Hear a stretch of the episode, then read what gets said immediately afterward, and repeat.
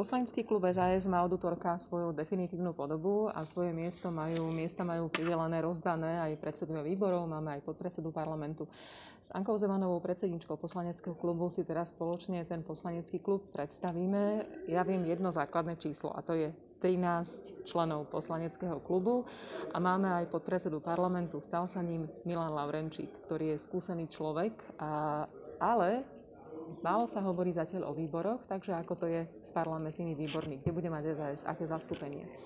Myslím, že sa nám podarilo vyrokovať veľmi dobré pozície. Máme dvoch predsedov výboru. Jeden je predsedničkou výboru Janka Ciganíková, výbor pre zdravotníctvo a Marian Vyskupič je predsedom výboru pre financie a rozpočet.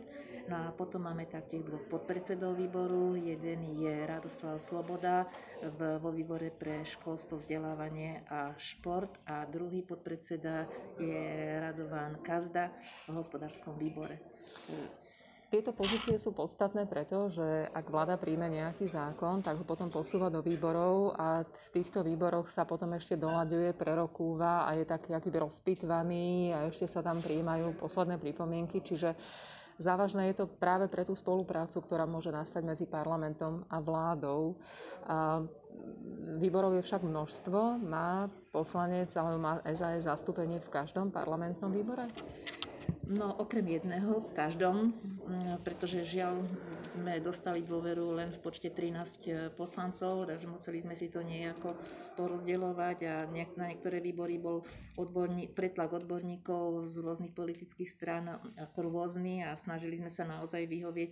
By to nebolo, že niekto dostane sa do nejakého trestného výboru, ale snažili sme sa aj v koalícii naozaj umiestniť poslancov podľa ich maximálnej miere možností, podľa ich záujmu, že kde profesne alebo záujmom e, by chceli e, pôsobiť. Z tohto dôvodu napríklad aj výbor pre podhospodárstvo a životné prostredie naproti minulých rokov, kde naozaj e, nesedeli prakticky alebo veľmi málo odborníkov, tak teraz ten, chvála Bohu, ten pretlak bol, tak sa aj navyšoval počet o dve, o dve miesta, čiže je nás tam teraz momentálne 15.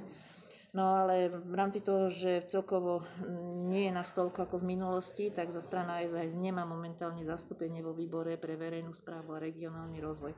To však neznamená, že by sme sa nemohli zúčastňovať Ehm, tohto rokovania výboru. Tam prístup má každý poslanec a ak prídu nejaké zákony, kde by sme chceli mať nejaké prípomienky cez výbor, tak samozrejme sa tam môže kto, ktorýkoľvek z poslancov z nás e, súčasniť. E, skoro polovica poslaneckého klubu SAS sú nováčikovia. Nemáme obavy, že sa budú na začiatku strácať v tom parlamente. Nie, myslím si, sú to veľmi skúsení ľudia, viacerí z nich sú aj komunálni poslanci, čiže majú už na tej regionálnej úrovni e, isté skúsenosti. A už hneď na začiatku sme si aj tak posadali, aby každý nováčik mal vedľa seba kolegu, ktorý už pôsobil v parlamente, aby sme najmä pri hlasovaní vedeli poradiť, čo, čo kde, ako treba zareagovať a aby sa čím skôr zžili s týmto prostredím. Dnes samozrejme bolo toho viacej, pretože oni museli si vybaviť aj tie administratívne náležitosti, potom nejaké technické vybavenie, takže behajú hore-dole, ale už vidím, že sa už zoznámili aj s prostredím a že bude to naozaj výborne, náš klub bude skvele pracovať. Viacerí ľudia sa často pýtajú na palec, na taký ten semafor a, a nerozumejú tomu, prečo je potrebné, aby si poslanci ukazovali, ako majú hlasovať. Je to preto asi, že nie všetci môžu sa vyznať úplne do všetkého 100%, pravda? No, Teraz zo začiatku ešte toho nebolo veľa, ale postupne si predstavte, že na, aspoň minulosti bolo, že na jednej schôdzi bolo aj 100 návrhov zákonov, ktoré mali množstvo rôznych tlačí a, a pripomienok a pozmeňovacích návrhov, spravodajských tlačí, kde sa rokovalo, hlasovalo o jednotlivých bodoch a naozaj je to obrovské množstvo, kde, kde nemôže každý poznať všetko. My teraz ako poslanecký klub si vždy pri, rozdelíme pridelíme každú jeden zákon nejakému poslancovi, ktorý bude zodpovedný za to, aby to mal naštudované, aby sa poradil s odborníkmi, navrhol odporúčanie hlasovania a na základe toho potom sa dáva odporúčanie pre poslancov, ako majú hlasovať. A na to, aby sa nestratili, lebo je to 20 sekúnd. To 20 sekúnd je naozaj, že uletí niekomu trošku myšlienka niekam a v momente je stratený, že, že kde sa nachádzame v tom hlasovacom kolotoči a tak v podstate ja mám dohovorený signál s tým príslušným gazdom, ako tomu hovoríme, tým poslancom zodpovedným a on mi vlastne signalizuje to odporúčanie na hlasovanie a ja vlastne následne signalizujem všetkým poslancom to odporúčanie poslanca. Samozrejme, každý hlasuje podľa svojho vedomia a svedomia, ale máme tak zaužívanú prax, ktorú by som aj naďalej rada zaviedla aj v našom poslaneckom klube, že v prípade, že by naozaj niekto mal osobný problém, rozpor s nejakým svojim etikou alebo svedomím, takže oznámi o tom, že teda za uvedené hlasovanie je teda v rozpore s jeho svedomím a že nemôže za to hlasovať. Ak by takému niečo došlo, tak vlastne máme dohodu, že informuje o tom, že bude inak hlasovať alebo že nezúčastní sa hlasovania v prípade, že by takáto situácia nastala. No to je aj taký ten hlavný rozdiel medzi prstom pani Lašákovej a tým našim ukazovaním, že tamto zrejme išlo a blog a ľudia ani nevedeli, ako a prečo za čo hlasujú a ako im ukazuje, kdežto u nás, ak ide o nejaký aj nie sporný, ale akýkoľvek zákon, tak si to predtým prediskutujete na rokovaniach poslaneckého klubu a vlastne stále všetci vedia aj pre, aj proti, aj také tie základné argumenty.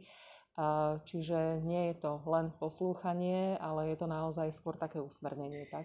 Ale čo sa týka samozrejme vládnych návrhov, tak to sme mm, v podstate patrí sa byť e, súčasťou tej koaličnej zmluvy. Napokon je aj návrh zo strany partnerov koaličných, aby sme sa všetci zúčastnili podpisom e, k tej koaličnej zmluve, kde teda sa zaviem, že vládne návrhy, tie, ktoré prejdú vládou, že podporíme. To však neznamená, že nemôžeme tam pridať nejaký pozmeňovací návrh, ktorý si prerokujeme e, tu nás s koaličnými poslancami alebo s nejakými odborníkmi na príslušných ministerstiev. Čiže nie je to, že by sme tu boli nejaké hlasovacie stroje, ale samozrejme aj my môžeme, však na to sme tu, ústavnodárny e, zbor, a máme ten priestor, tie zákony tiež ešte trošičku možno e, učesať na, na ten svoj obraz, ale samozrejme po dohode s koalíciou ne, nebudeme dávať návrhy, ktoré by boli nebodaj v rozpore s našimi programami alebo koaličnou zmluvou. Nakoniec otázka, ktorá sa netýka našich poslaneckých klubov a našich výborov, ale tých výborov, kde neboli zvolení predstavitelia opozície do toho čela, do toho predsedníctva. Ako teraz tie výbory budú zasadať, rokovať? Kto tam bude mať hlavné slovo, keď nemajú predsedov? Zatiaľ nemôžu zasadať, musí byť zvolený predseda. Čiže do kolečka budeme voliť predsedov, pokým nebude zvolený, pretože príslušný výbor zvoláva predseda. Čiže, Čiže cesta je, že mali by navrhnúť tie strany niekoho iného, keď evidentne tí, ktorých navrhli, sú nepriechodní, napríklad pán poslanec Blaha. Mm, tak áno, si myslím, že majú dostatočný výbor na to, výber, aby navrhli aj zo strany opozície ľudí, ktorí budú priechodní aj pre našu koalíciu, aby sme ich zvolili do čela výborov. No tak uvidíme. Toto je celkom taká zaujímavosť, ktorá sa momentálne v parlamente deje okrem tých závažných vecí. Ďakujem veľmi pekne, Anka, a želám veľa síl do rokovania.